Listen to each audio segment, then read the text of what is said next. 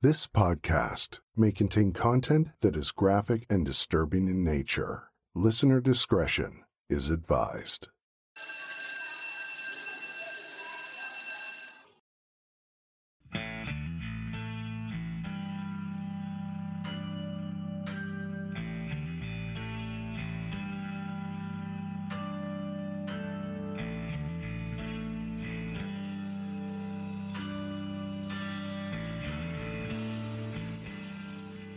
In 1991, the rock band Pearl Jam released a song called Jeremy, based on the life of a high school boy, a song which propelled the fledgling band to stardom.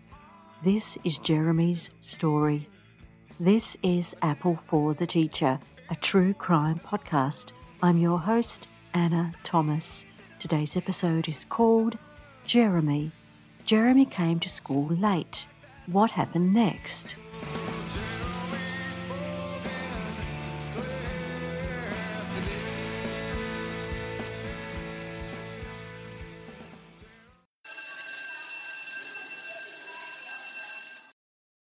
Before starting this episode, I need to provide a warning that it deals with suicide, and therefore discretion is advised.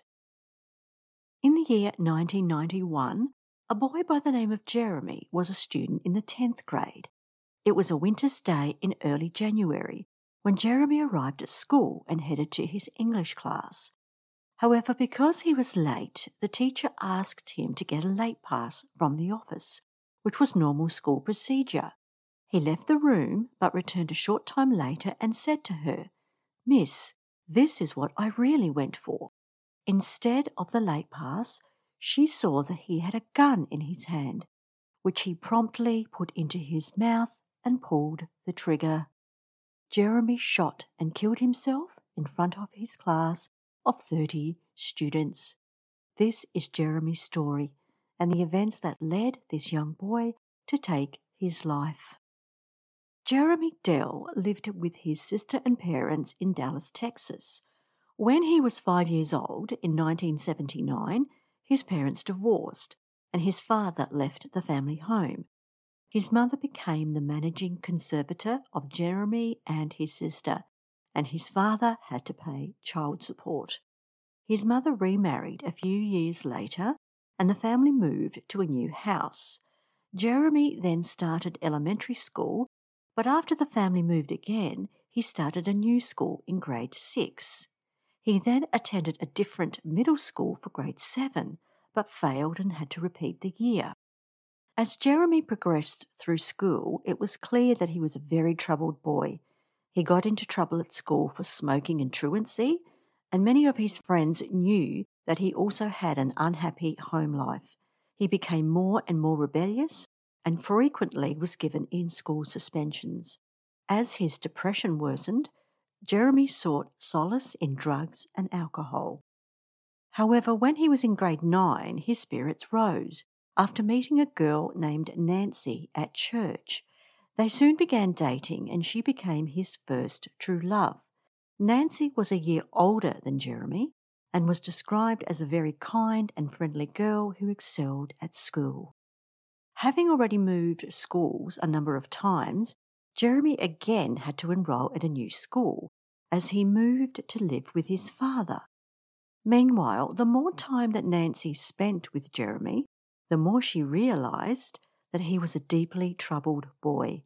He abused alcohol and smoked pot but also took drugs such as acid and ecstasy. He listened to music which featured death and suicide, and also admitted that he had thoughts of committing suicide himself. He often spoke to her about how he blamed his problems on his parents and sister, saying his dad was very strict, although he also told her that they would smoke pot together. Jeremy also became very possessive of Nancy and for all of these reasons, she eventually decided to end their relationship after being together for only about a month. And then, just two days after their breakup, Jeremy attempted suicide with an overdose of pills but survived. He was then admitted to an inpatient program at a psychiatric hospital called Timberlawn. His parents then modified custody of Jeremy, with his father becoming a managing conservator and his mother had to pay child support. Despite having split up, Jeremy met up with Nancy again when they both attended a church retreat, but it was while at this retreat that he made his second suicide attempt. He climbed up a cliff and threatened to jump. However, churchgoers managed to convince him to come back down to safety. Jeremy was then readmitted to Timberlawn, where he met another girl named Michelle, and they started going together. And it wasn't long before he expressed his love for her and hoped the two of them would get married one day. He was to later tell friends that she was pregnant with his baby, but after his death, Michelle confirmed that she had never been pregnant. After receiving treatment at Timberlawn, Jeremy was released, but things were not going well between him and Michelle, and they eventually broke up. It was then that he went to Nancy's house and said he had a gun and wanted to shoot himself because his girlfriend Michelle had miscarried. So again, he was telling untruths about his relationship with Michelle. Nancy did not see any weapon, and Jeremy then left without incident. It was then in October 1990 that Jeremy moved schools again. He was now in grade 10, and this had been the sixth school that he had been to, but this one would also be his last. During his time there, his troubles escalated. Students recalled that he asked other students if they owned guns. One classmate confirmed that his dad did have a gun, and Jeremy then offered him $200 if he would give him the gun to commit suicide. The boy thought he was just joking, but then Jeremy offered him $1,000 if he would kill him. He didn't report the incident as he really didn't think he was serious. On another occasion, Jeremy told a student that his girlfriend had his baby, but that she ran off with another boy, which made him depressed and suicidal. This also was not true. But his behaviour further deteriorated to the point where he started threatening teachers with comments such as, Wouldn't it be funny if somebody just came in and blew her head off? After classmates reported his behaviour, his school locker was searched, where they found bottles of Whiteout, a book called Cults That Kill, books on childbirth and fatherhood, and also a deer's leg. Sniffing Whiteout to get a high was common among teenagers at that time. The school principal ultimately decided to call the police. When questioned, he denied making threats against the teachers that they were just harmless comments. The police spoke with his father and recommended that he receive counselling. His father told the police that Jeremy had already received treatment at Timberlawn, but that he would now check into other options for him. Due to all of these misdemeanours, he was put into ISS for the rest of the year until the Christmas break. ISS was in school suspension. Here is how one student described what it was like to be in ISS. During ISS, when I was there, you could not talk to other students and could barely sneak notes. You were only supposed to speak to the teacher on duty, and they wouldn't engage you in conversation, just yes or no answers. Ten people maximum when I was there, and it was about the equivalent of a large storage room or closet. No talking, no resting your head on the desk. You had to be constantly occupied. It was monotonous. I spent several weeks total in ISS myself. It was very disturbing. Someone who was ADD would go nuts. Because you're not allowed to talk to others in the room, it is sort of what it would be like to be in solitary confinement, in a sense. I mention all of this because Jeremy was put into ISS shortly after transferring to our high school mid year after his locker was searched. And he had been in ISS for over a month when he walked into Faye Barnett's classroom and shot himself. And here she describes what effect the ISS may have had on Jeremy. Imagine getting out of a hospital and going to a new school, a new start, only to be thrown into ISS shortly after arriving. You'd be hoping for a fresh start, and immediately you're put into ISS and basically labelled a degenerate to some degree, a screw up at least. The last thing Jeremy needed was isolation, but that, in effect, is what he got. He was placed in there for a period of time longer than many, many other students.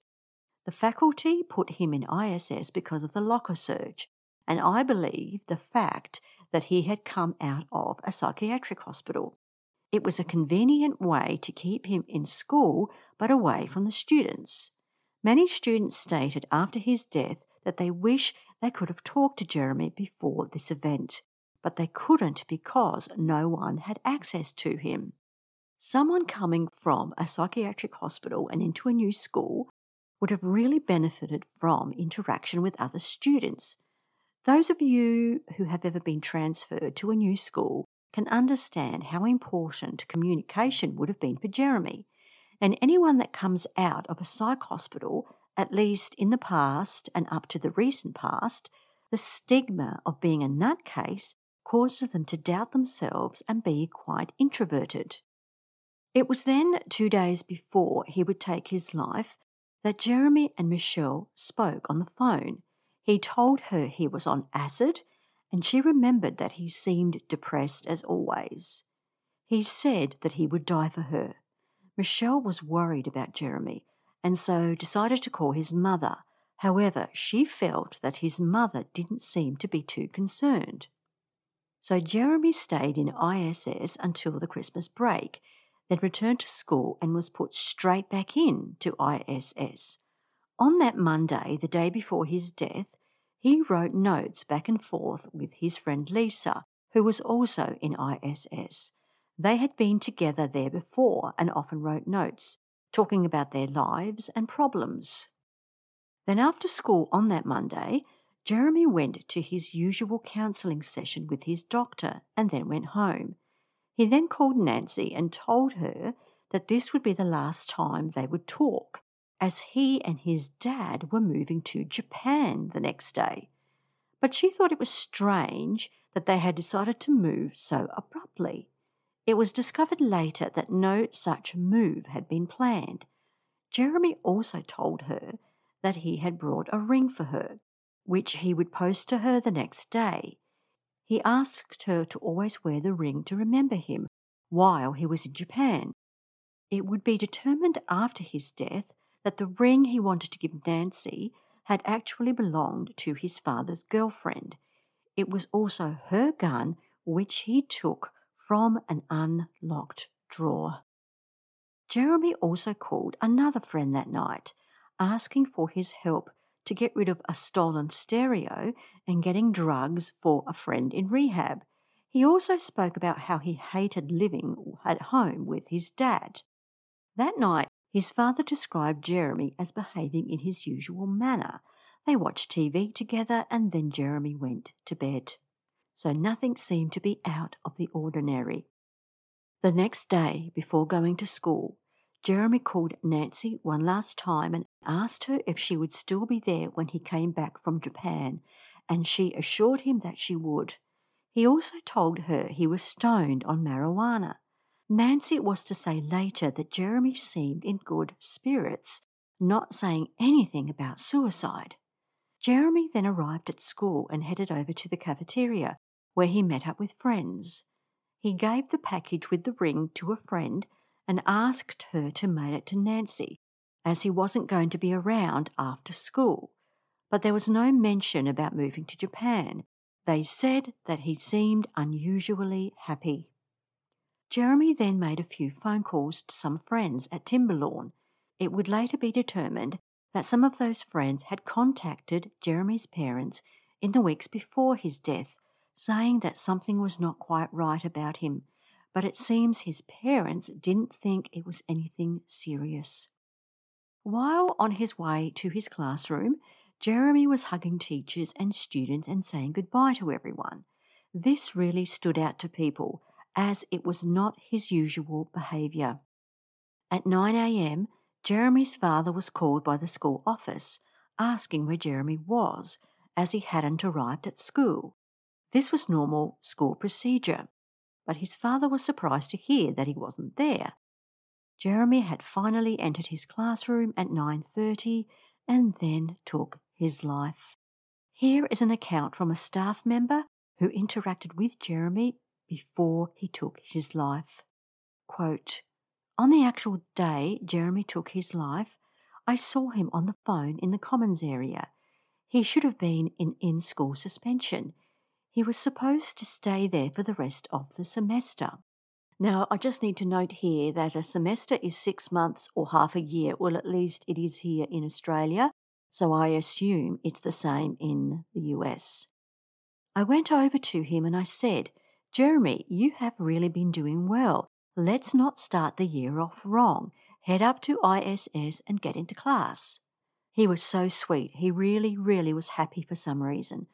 I felt like I could approach him on that day, although there were days when I didn't feel like I could approach him. Jeremy reached up and hugged me, which was very unusual. I thought I would talk to him later if I could. I went to the teacher's lounge and left Jeremy. A little while later, a student named Eris came into the office with an emergency pass. He was not in her room, but was passing by and heard the gunshot. He looked into the room and Mrs. Barnett was frozen. Eris ran to the desk, got the emergency pass, lined up the students and Mrs. Barnett and took them to the auditorium. He took control of the situation and brought the emergency pass to the office of Jeremy Bishop, the principal. Mr. Bishop came running out and said, I need the nurse and all the principals to come with me. There was another principal's office on the way, and they stopped and got him too. Mrs. Barnett was still in her room, frozen. Mr. Bishop became hysterical, screaming to the nurse, You can't let him die. Jeremy was already gone. There was nothing that could be done. She slapped Mr. Bishop to get him to calm down. The gun was close to Jeremy, so Mike, an officer who had been in the office when the commotion started, kicked the gun away. The caliber of the bullet was not correct for the type of gun used, yet the bullet still went off. The police investigation into his death uncovered suicide letters that he had written. Here is what he wrote to Nancy. To Nancy, sorry, Nancy, by the time you get this letter, I will have blown my head off aka suicide, better known as Last Way Out. Newsflash, not your fault. It's Michelle's, along with about another 137.5 other problems. I am just writing to you to see if you wanted to go to the funeral. Call my house and ask for my dad. At least you didn't have to hear the boom. Love, Jeremy Wade Delle. Now, it's been speculated that his reference to 137.5 was referring to his weight, so perhaps he also had body issues. Another suicide note read To whoever I decide this is to, I have a lot going on, a little too much more than what I can handle. I'm in too much pain, and I just want you to understand why I'm doing this. I don't hate myself. I hate what's going on in my life. My parents, a new school. I feel like I don't fit in anywhere. I realize that there will be friends that will try to ask me why I feel like I had to do this. I feel it's the only way. I rather end my own life than others, and that's what it's going to come down to. So I'm taking the shame out of myself. Thanks to the only people that was ever good to me, the people that was there for me. I figure it's been so many you all won't even know I'm gone, and as for the ones that tried to hurt me, you didn't. I know Mrs. Barnett is going to ask me to get a pass, but I ain't getting that damn pass. I'm getting the gun, and the next time you see me, I'm going to blow my fucking brains out. I want my blood to shed on everybody. I want everybody to feel my pain, and seeing me die will make them feel pain to my dad, Shit, what kind of shit is that? And my mum, I'm not going to waste my breath. Well, goodbye, everyone. See you in better days. And now let's look at how other people saw Jeremy. Here is what one student said quote, Jeremy had a kind heart, he really did. Not very many people got close enough to see that. He hid behind a very dark yet macho cloud. Yet he was the most timid person I ever met. His mum basically abandoned him, and his dad was no saint either. In fact, he was too wrapped up into his new life to notice what was going on with Jeremy. I remember telling him about my horrible life and vice versa. One day I came to class and he was gone. They took him away to a mental hospital. I kept thinking, thank God, he's going to get the help he needs. But I never thought for once he was suicidal. I never saw him again. And here is how another person tried to explain why Jeremy did what he did. Quote, for any adolescent, moving several times in a short time span, changing classes all the time, not really being able to keep long lasting friends or develop relationships must lead to feelings of alienation. Jerry must have felt this way too, like he was not able to fit in anywhere, although this was hardly his fault. Adding to the fact that it was probably not true, as some friends remember him to this day. Depression makes you not realize those things. Add the broken home he came from, with all the weirdness this brings. Almost every divorced child can whistle this tune to some degree. It became apparent Jeremy wanted to have a functional family of his own. I guess this is why he so desperately searched for a girlfriend who was committed to marry him in order to start a family, something to call his own. All those problems were destined to worsen his mental condition. Now, besides all of these reasons, there also could have been another reason why Jeremy took his life. He had once confided in Nancy that he had been molested as a child by his grandfather.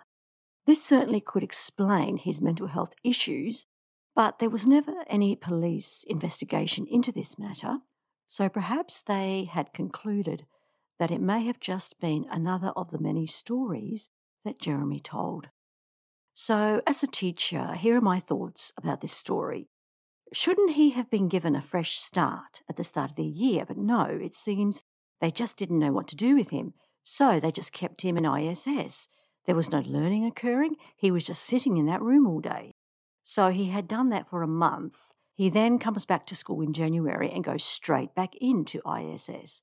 So everything must have felt so hopeless to him. He just couldn't fathom another day in ISS let alone a whole semester.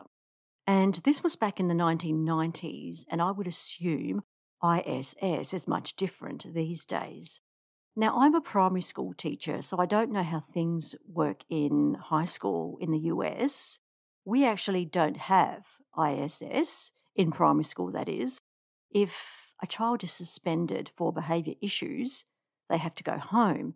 We don't have a detention room, so to speak. I don't know about other places or schools in Australia, but I'm assuming in high schools they do have such a thing. But his suspension did seem to be so extreme. No wonder he felt so hopeless. And the fact that he took his life at school seemed to send a very clear message. He could have taken his life over the Christmas break. We know that he had a gun because he told Nancy that he had it, but he waited until school resumed. To me, he was saying, I'm doing this because of how I was treated and how the school tried to deal with my issues to just lock me away in solitary confinement. So, after Jeremy took his life, a newspaper published the details about his death, and the lead singer of a rock band called Pearl Jam read the article and it inspired him to write a song called Jeremy, which is now an iconic song. At that time, the band were only new and the song appeared on their first album. Pearl Jam then went on to be an iconic band. While it may seem that the band had the right intentions to immortalize the life of a young boy through the song, the reality was that it caused quite some controversy. It was criticized because of the way in which Jeremy was portrayed, which was said not to be correct. Critics claimed that it made a lot of assumptions about Jeremy and the things in his life which may have caused him to take his life. The lead singer of the band, Eddie Vedder, made numerous statements that the lyrics were taken from people he knew himself who had troubled lives as teenagers and not just Jeremy. He said it was not meant to be an accurate portrayal of just Jeremy. I accept this explanation. However, what I find disturbing is the video of the song. At the end, instead of using artistic techniques to show that Jeremy took his life, the video actually shows the boy portraying Jeremy putting the gun into his mouth. The next, you see students in the class wearing white shirts with blood splatter all over them. The video caused much controversy, and so they released an edited version. But I managed to find the unedited version on my very first try, so it certainly wasn't removed from the web. I really think they should have portrayed his death more sensitively, and it's a cynic in me which believes they knew exactly what they were doing, that such a graphic video would receive a lot of attention, and they certainly succeeded. So it seems that Jeremy's woes stemmed from his home life. So I searched for what his parents had to say about his death, and the following are statements from his father and mother. So let's look at his father first. To whom it may concern, on January the 8th, 1991, my son stood in front of his English class, put a .357 revolver in his mouth, and pulled the trigger. He was 15 years old, and his name was Jeremy. He was my only son. I slowly learned through grief counselling to put one foot in front of the other and got through each day despite the constant pain and unbelievable anguish no parent should ever have to endure. I had been approached by reporters who knocked at my door uninvited. My phone rang at odd hours with some stranger wanting to know why he did it. Notes left on my door or in my mailbox and then found that a group had written a song that was in heavy rotation on MTV. The song was Jeremy by Pearl Jam. It made them famous. It caused me to sell my house and move. For the past 18 years, I have gotten those same notes and phone calls even though I moved away from Richardson. The notes come from Germany and England as well as the US. They always want the same thing they want a piece of information or something that belonged to Jeremy. When I visit his grave, I often find notes and artifacts left by fans. There are also a number of websites dedicated to Jeremy that spread misinformation and half truths offered by people who claim to have known him well enough to have inside information. My anguish is just as deep with each call, note, or email. And here is his mother's statement My family suffered a great loss on the day that Jeremy died. It has been a long and painful journey for each of us. There is not a day that goes by that I do not think of my son. My family was affected in ways that I hope others never have to experience. Our lives were changed forever that day and will never be normal as we knew it ever again. People who never met him or knew him chose to write a song, produced a video, and wrote many articles about that day. People who never had a personal relationship with him condensed his life to one day. There was so much more to Jeremy's life than that fateful day. Now, this is all I could find from his parents. However, his mother recently gave an interview some 27 years after his death. So listen here to what she had to say. That day that he died did not define his life. He was a son, a brother, a nephew, a cousin, a grandson. He was a friend. He was talented. On January 8, 1991, her son walked into his English classroom at Richardson High School and shot himself in front of his peers. In an instant, everything changed. I was at my office, work. And what was your immediate reaction? I didn't believe it. I was in shock. Not my son. I was going to pick him up that afternoon at school. Even now, his mother is not sure as to the why. How did you get through the fact that it happened in front of children? I didn't think about it. I mean, you literally go into a fog. He drew this in, in 1982.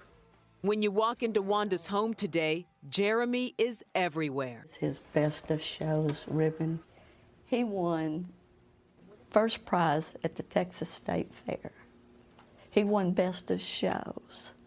And this is all before he was, you know, 12 years old. He drew this award winning picture of an elephant when he was just seven years old. Jeremy clearly had a Uh, gift. This is the room where we meet each Wednesday night. 12 years ago, Wanda decided to move on by helping others.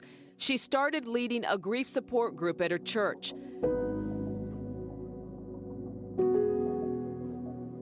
When you see school shootings now, what do your eyes see? I think of the mothers. I think of the sisters. I think what'll be said or what opinions will be thought about the student. But it's the mothers and the sisters that I, I want to wrap my arms around and tell them that someday it'll, it'll be better. Now, I didn't find anything about whether the school's actions were scrutinised, so it appears they weren't. And the same appears to be the case with the psychiatric facility. But I did read that he had to be released because his father's insurance policy had run out. So, could it just be the case that a lack of money prevented this young boy from receiving the help that he desperately needed? But what struck me as I was researching this story was the lack of photos of Jeremy and his family. There are only a few photos of him, but no typical family shots as you may expect. This could be a result of the family breakup following the divorce. However, what does remain of Jeremy is his artwork. If you search online for Jeremy Delle, you can find his art, which just shows that he was very talented at a very young age. So just search for Jeremy Delle, D E L L E.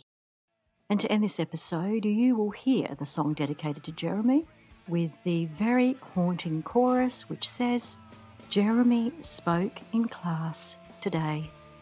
Bye for now, and remember to be a good apple.